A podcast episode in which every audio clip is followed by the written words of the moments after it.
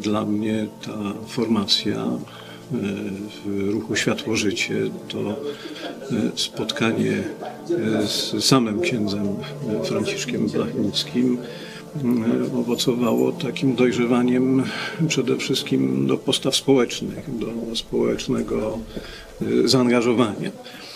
Oczywiście u podstaw tego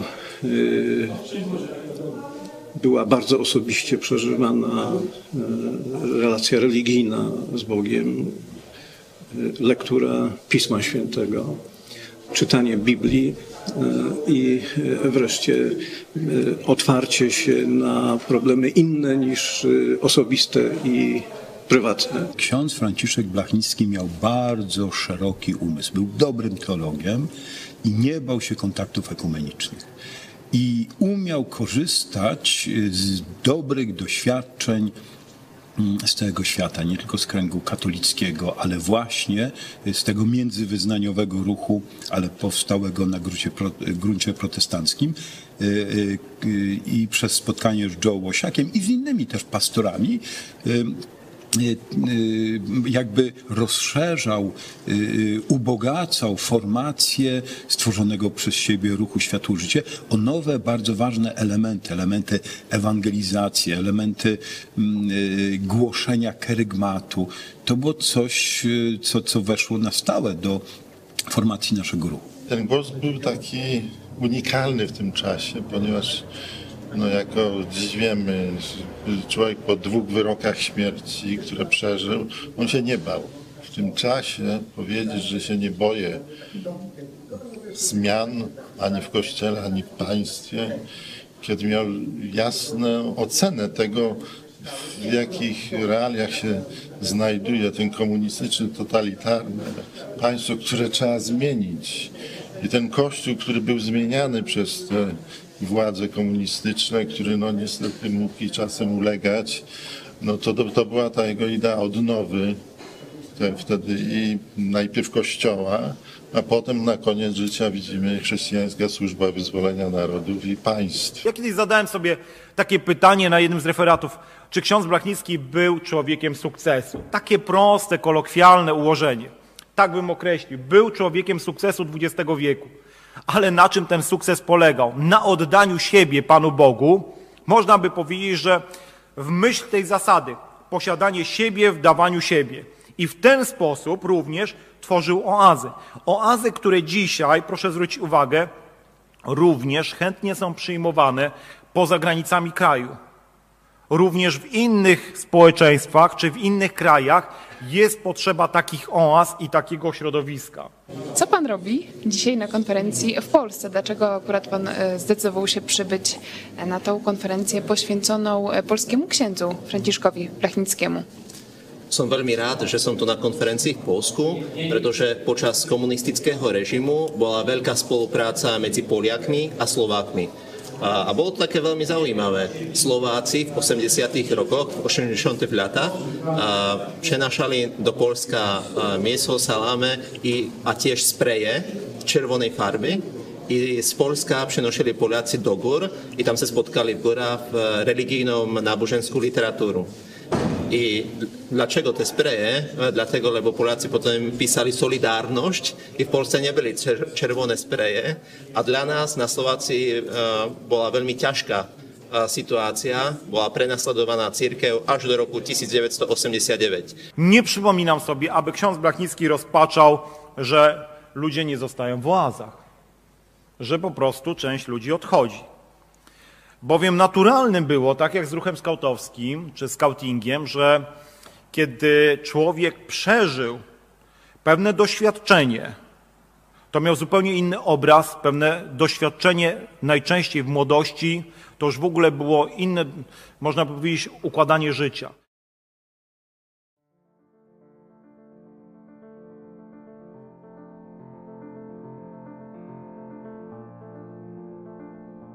Panie profesorze, chciałam zapytać, czy, czy znał Pan e, osobiście księdza Franciszka Blachnickiego i jaki e, ksiądz Blachnicki miał wpływ na e, Pana życie? No, wpływ był ogromny. Z tej racji, że ja go poznałem jako chłopak, który Nie zdał dziesiątej klasy. To były dawne czasy jeszcze, kiedy było klas 11. I wtedy moi rodzice mieli ze mną potężny kłopot. No bo nie mogli sobie ze mną poradzić. I wówczas ksiądz Blachnicki powiedział, no skoro macie kłopot, to oddajcie go mnie. I Miał być się- rozwiązaniem problemów. tak, i tak się stało. I tak się stało. Ksiądz Blachnicki zaprosił mnie do Krościenka. I ja tam właśnie kończyłem klasę dziesiątą, jedenastą i maturę. I to był początek naszej wspólnej drogi. Ona miała różne etapy, prawda? ale zawsze byliśmy blisko siebie. I dlatego dziś po latach mogę powiedzieć, że to, kim jestem, to zawdzięczam księdzu Blachnickiemu. Przekaz wiary y, zaczyna się od spotkania ze świadkiem. I dziecko, które spotyka się z rodzicami modlącymi się, będzie się modliło. Z prostej przyczyny. Tak jak dziecko uczy się jeść widelcem, posługiwać się nożem, jeść łyżką, tak samo ono będzie naśladowało rodziców. I w ten sposób, w sposób bardzo prosty, spokojny, ale też oczywisty, dokonuje się przekaz wiary. Bo dziecko przeżywa to, co dokonuje się w jego domu. Przeżywa postawy, jakie reprezentują sobą jego rodzice. Jeżeli tego nie ma, no to jest klapa. Wiara rodzi się ze Słowa Bożego. Jeżeli człowiek spotyka się ze Słowem Bożym, to po prostu musi odpowiedzieć na Słowo Pana Boga. Bóg kieruje do Jego Słowo i on musi odpowiedzieć. I to się nie dokona poprzez naukę religii, tylko poprzez personalny kontakt z Bogiem, ze Słowem Bożym, z Bogiem, który dziś mówi. Myślę, że profesor e, poruszył bardzo ważną e, kwestię, bo e, często teraz młodzi ludzie no, Boga identyfikują z Kościołem, z którym już niekoniecznie chcą mieć do czynienia, bo jest on często skompromitowany, ale kiedy, kiedy my jako protestanci pytamy, czy czytacie sami Biblię, czy kiedykolwiek po prostu sięgnęliście Tak. do Biblii, która znajduje się w waszym domu, pewnie na półce zakurzona, to mówią, że nie. Także tutaj też jest problem, że młodzież no, nie ma osobistego, tak jak profesor mówi, Właśnie. nie ma osobistego kontaktu z Pismem Oczywiście, że tak. Oczywiście, że tak. Podstawą kontaktu z Bogiem jest Słowo Boże. Dzieciaki są pozbawione opieki rodziców. Ci rodzice zgłupieli, dlatego że dla nich praca jest tylko priorytetem. Styl, styl życia wysoki to jest priorytet, który chcą osiągnąć, ale co tracą? Tracą siebie jako małżeństwo. Proszę zauważyć, jak szybko się rozwodzą młodzi ludzie. Prawda? Jak szybko gubią rodziny. Oczywiście oni zaczynają, prawda, głupotą wierzyć, prawda, że a to są rodzina, to, to mogą, może być wiele rodzin, prawda, to mogą być, możemy się spotykać w pięć, sześć rodzin, prawda, które żeśmy kiedyś... Patchworkowa rodzina. O to, o to właśnie, bardzo słuszna uwaga, prawda. I to jest błąd. Dlatego, że dzieciak chce mieć ojca i matkę, a przede wszystkim ojca. Bo jeżeli będzie ojca miał, który zajmie się jego wychowaniem, to będzie wszystko dobrze. Może ta samotność młodych ludzi, tak jak profesor mówi, bierze się właśnie z tego, że e, młodzi często nie mają wzorców, ale nie mówimy tutaj o Ale jakichś też nie wzorcach. mają domu.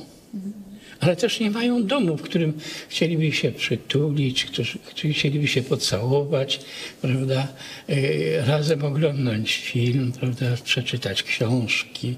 Nie? To są d- rzeczy drobne, ale wymagające od rodziców poświęcenia czasu.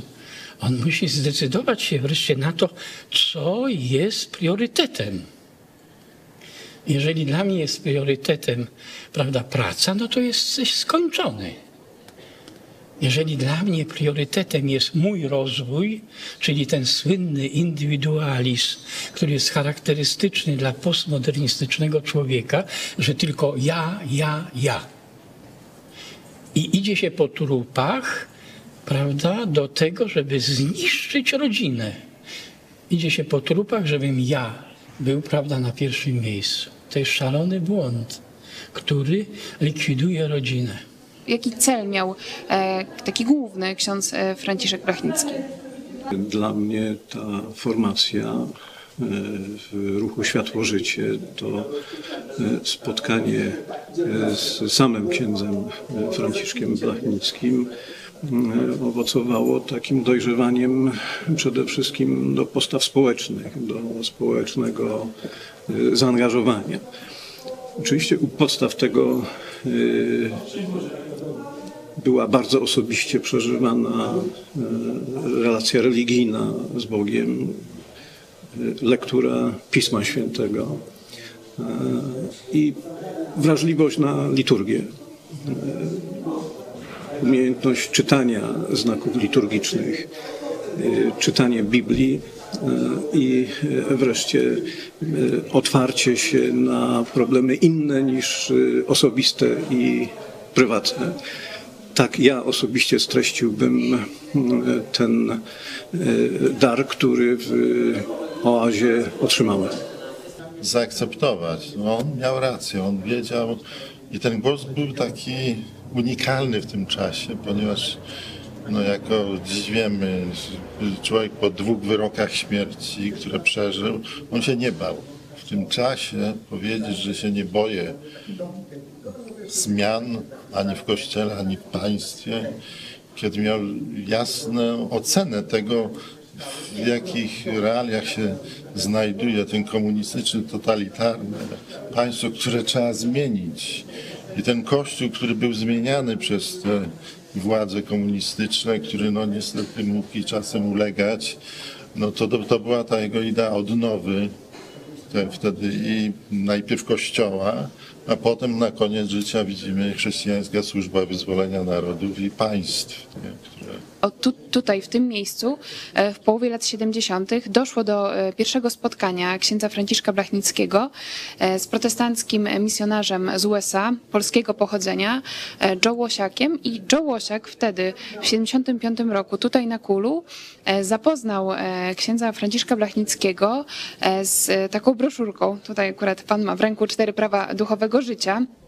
Campus Crusade for Christ to był protestancki e, ruch i wtedy ksiądz Blachnicki zainspirowany tym spotkaniem postanowił e, między innymi tę broszurę e, włączyć w działalność i w przekaz ruchu oazowego, dlatego chciałam też panu zapytać z perspektywy lat, jak panowie to widzą, jaki wpływ miało spotkanie księdza Franciszka Blachnickiego z Joe Łosiakiem i e, wprowadzenie tej broszury Cztery Prawa Duchowego Życia e, w działalność e, ruchu Światło Życie?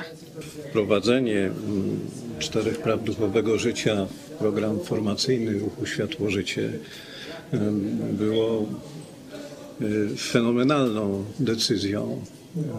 Pozwoliło rzeczywiście wyjść ruchowi Światło Życie e, do młodzieży i do innych grup e, wiekowych z takim bardzo prostym, przemawiającym do wyobraźni przekazem, a jednocześnie stało się przyczyną wielu problemów księdza Franciszka Blachnickiego, ponieważ y, bywał oskarżany o protestantyzację kościoła e, katolickiego.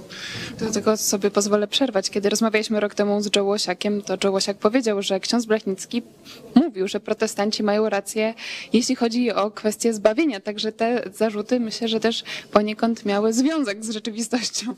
Tak, ja osobiście pamiętam to ogromne zdziwienie e, po zapoznaniu się e, z czterema prawami duchowego życia, że o e, e, łaskę życia wiecznego ja nie muszę walczyć, nie muszę tego życia wiecznego kupować swoimi dobrymi uczynkami, E, że to nie jest tak, że wchodzę do sklepu i widzę, że to zbawienie strasznie dużo kosztuje. I mówię, Panie Boże, ale któż jest w stanie za to zapłacić? A w odpowiedzi na to słyszę, ależ nie, już zapłacone, bo trzeba tylko powiedzieć, tak, chcę żyć wiecznie i od tego momentu wszystko mm, już wygląda e, inaczej. To moja osobista e, taka perspektywa, już inna niż ta, e, czy dopełniająca tę, o której mówiłem jako, jako historyk. Ale jeśli jednak spojrzymy na naukę Kościoła katolickiego, chociażby e, Sobór Trydencki, no to był e, to, co głosił e, ksiądz Franciszek Blachnicki, też ta broszura, no to jednak jest coś wywrotowego w Kościele katolickim. Jednak według nauki Kościoła katolickiego ktoś, kto wierzy, że zbawienie jest tylko przez wiarę w Jezusa Chrystusa, ma być wyłączony ze społeczności Kościoła. Także czy myślą panowie, że to, to ten związek z, e, tutaj z Joe Osiakiem i e, z ruchem Campus Crusade for Christ e, zaszkodził księdzu Blachnickiemu, jeśli chodzi o jego pozycję wewnątrz Kościoła katolickiego w Polsce? Księdzu Blachnickiemu osobiście nie pomagał ten, ten związek. Ruchowi pomógł bardzo i w ogóle Kościołowi w Polsce. Co do tego nie mam wątpliwości, natomiast y, jemu przypadła bardzo niewdzięczna rola przecierania e, szlaków, y, przeorania tej świadomości katolików, księży w szczególności. Tak? Zbawienie jest łaską. Od momentu, kiedy to rozumiemy, nie ma potrzeby targowania się z Panem Bogiem na dobre uczynki. One są czymś oczywistym w tej perspektywie obdarowania życiem wiecznym. To, co nazywamy przykazaniami, staje się oczywistą konsekwencją przyjęcia faktu, że jest się zbawionym przez łaskę e, już, już dawno, dawno temu. Ja sam mogę powiedzieć, że tę książeczkę w 77 roku znalazłem gdzieś tam u kogoś, kto jest na tronie twojego życia. No to pierwsza odpowiedź, oczywiście, że ja. E, Ktoś mi powiedział, no ale to jest tak, jak widzisz, no, być chrześcijaninem to dać pod kierownictwo swoje życie, czyli jak wsiadasz do samochodu, to nie po stronie tego kierowcy, tylko jako pasażer. I chciałem, no mówię, no nie ma wyjścia, albo rzucę to wszystko i pójdę sobie, albo no muszę podjąć jakąś decyzję. Boję się otworzyć drzwi od środka, bo jak mu pokażę to wszystko, co za we mnie jest, no to nie ma dla mnie zbawienia. Nie? I wtedy ta miłość, że, że, że jednak mnie ktoś kocha więcej niż to wszystko, co tam zobaczył. Mówię, skoro wchodziłeś do uczniów przez drzwi zamknięte, to bądź moim królem, panem, zbawicielem tego wszystkiego. Nie? Dobrze, że tam inni byli, jeszcze modlili się za mnie i tak dalej. I to był ten początek dopiero i ten pierwszy dzień jak gdyby stawania się chrześcijaninem. No i ta książeczka właśnie zadziałała też wobec mnie.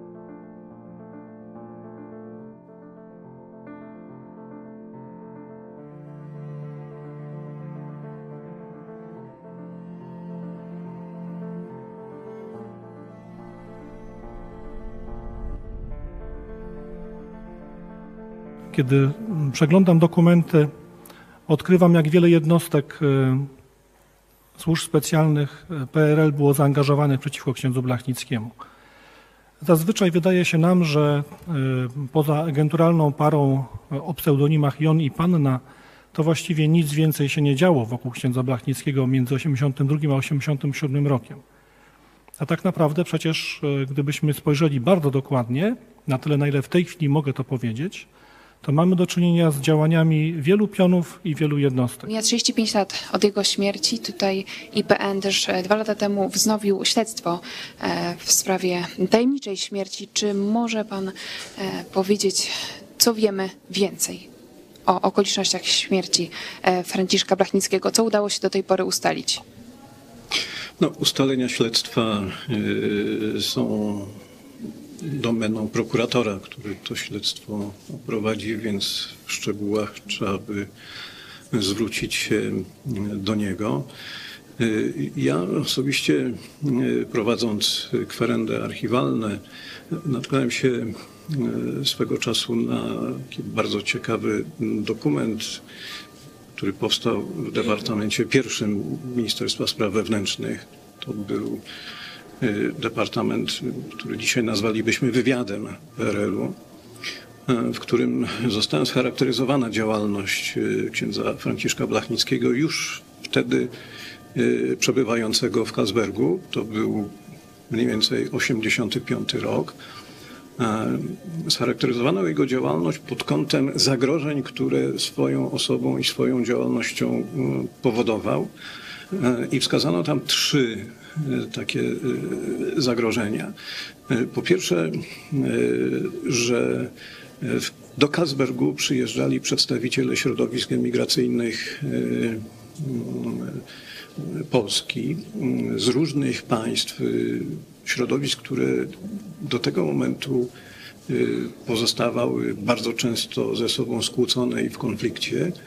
Y, Po drugie, y, do Kalsbergu przyjeżdżali przedstawiciele migracji innych demoludów. Wymieniono tam e, Czechów, Słowaków, Ukraińców i bodaj Litwinów. E, Więc to miało oczywiście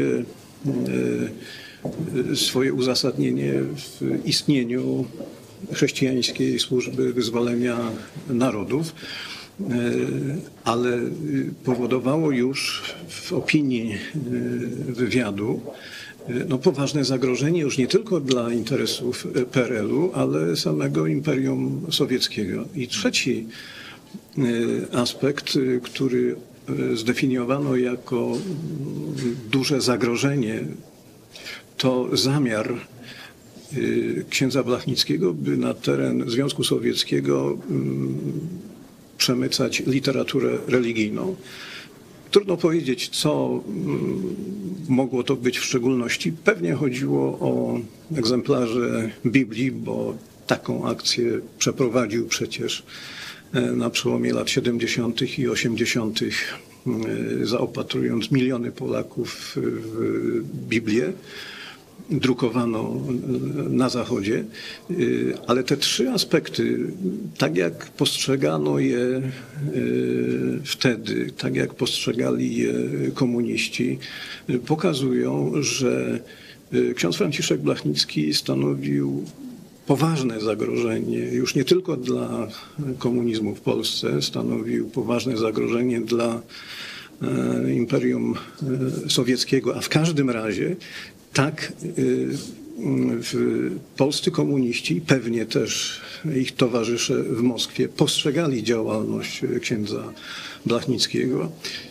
Można to w- tej chwili zestawić z osobą błogosławionego księdza Jerzego Popiełuszki, który został zamordowany w październiku 1984. E, I jeśli zmierzyć, o ile to w ogóle jest do pomyślenia, e, zagrożenia, które powodował ksiądz Jerzy Popiełuszko, a które powodował ksiądz Franciszek Blachnicki,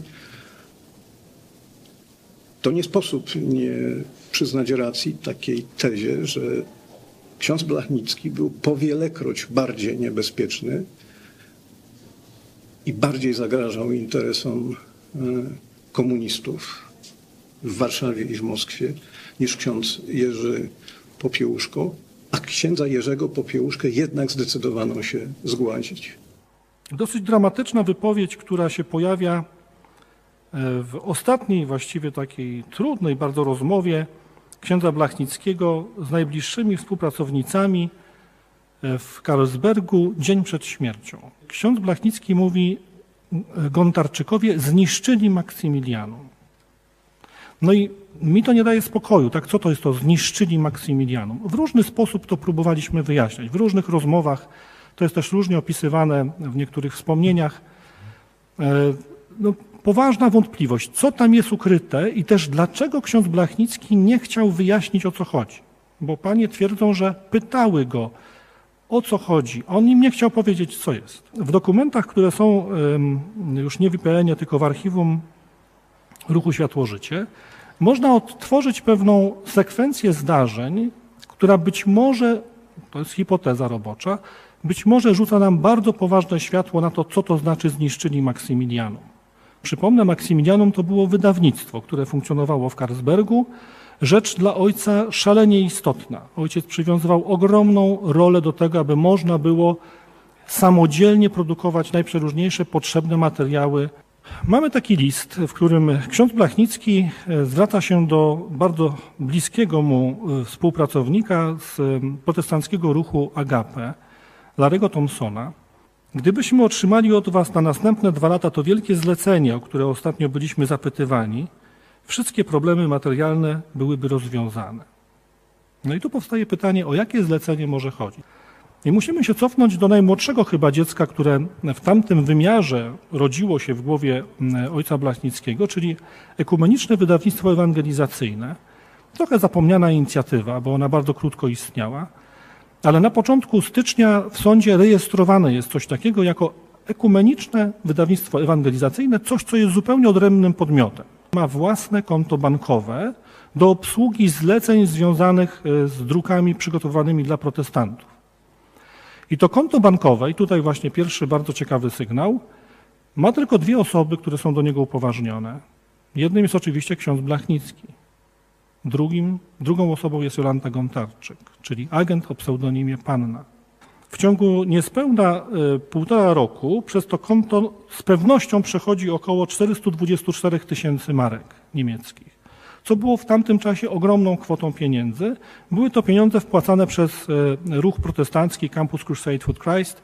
To jest organizacja, która głównie działała w środowiskach akademickich i która y, w porozumieniu z księdzem Blachnickim właśnie wykorzystywała Maksymilianum do drukowania materiałów, które są potrzebne do pracy ewangelizacyjnej. I teraz przejdźmy do konkretów.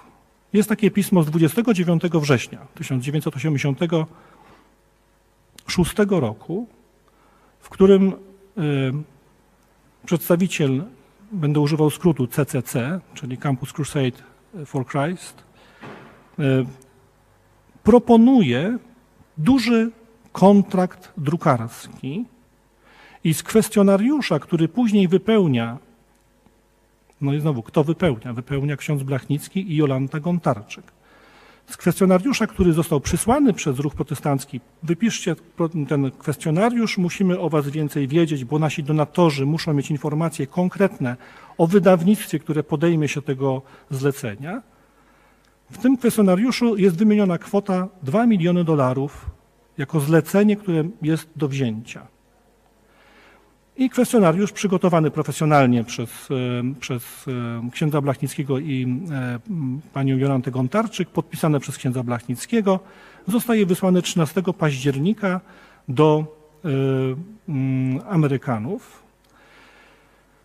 Z dalszej korespondencji wiemy, że zlecenie miało się rozpocząć na wiosnę 1987 roku. Przypomnę, ksiądz Blachnicki umiera 28, 7, mm, przepraszam, lutego 1987 roku. Czyli tuż, tuż przed wielkim zleceniem. I tak się zastanawiałem, jeżeli mamy taki kontekst, kontekst, gdzie mamy ogromne zlecenie, gdzie mamy pieniądze, które gdyby przyszły, ustabilizowałyby sytuację Carlsbergu na wiele, wiele miesięcy, nawet może lat co przy twórczym umyśle księdza Blachnickiego na pewno by wiązało się z eksplozją najprzeróżniejszych nowych inicjatyw. Wiesz, on na pewno by się nie cieszył, że ma te pieniądze tylko po to, żeby do garnka włożyć, ale na pewno by rozpoczął ogromną aktywność.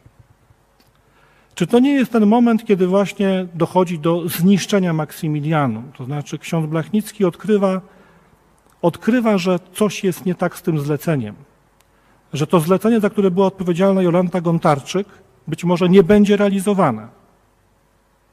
Albo jest jeszcze druga możliwość. Odkrył, że coś się nie tak dzieje z kontem bankowym i z pieniędzmi, które są na tym koncie. Bo to też możemy przyjąć, że tak w tym kierunku idzie hipoteza, że tu doszedł do jakiegoś odkrycia, które było związane ze zniszczeniem Maksymilianum. Bo wiadomo było, że jeżeli te pieniądze zostały w jakiś sposób zabrane, czy gdzieś zniknęły, no to wiązało się to z katastrofą dla wydawnictwa.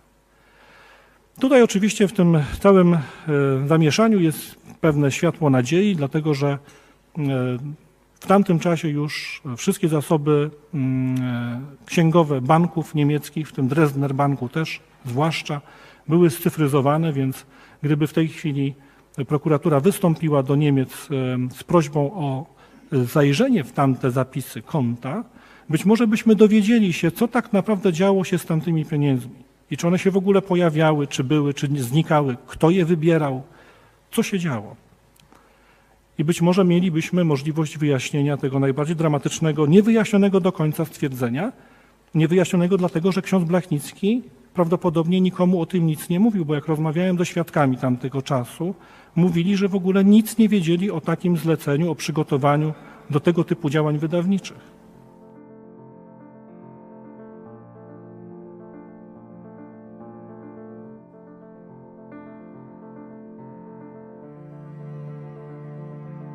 Ja osobiście po tej konferencji czuję jedną potrzebę e, zorganizowania drugiej podobnej, w której sobie szczerze odpowiemy nie tyle co ksiądz Blachnicki e, robił, co myślał, ile co myśmy z tego zrozumieli, co z księdzem Blachnickim zrobiliśmy, ile z tego dziedzictwa mm, z tej myśli przejęliśmy i jaki jest stan, jaka jest kondycja tych dzieł, o których tu mówiliśmy.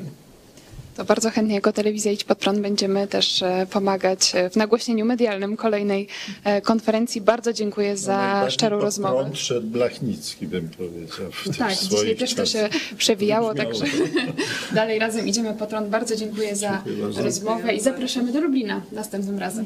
Do widzenia. Pozdrawiam e, wszystkich, e, którzy e, tworzą telewizję pod prąd i wszystkich widzów tej telewizji. Tak Dziękuję. jak wcześniej rozmawialiśmy, ksiądz Blachnicki szedł pod prąd. Jasne, miał nawet takie, w związku zwłaszcza z problemami alkoholowymi, takie powiedzenie, że zdrowe ryby płyną zawsze pod prąd. Super, to też hasło naszej telewizji. Do zobaczenia.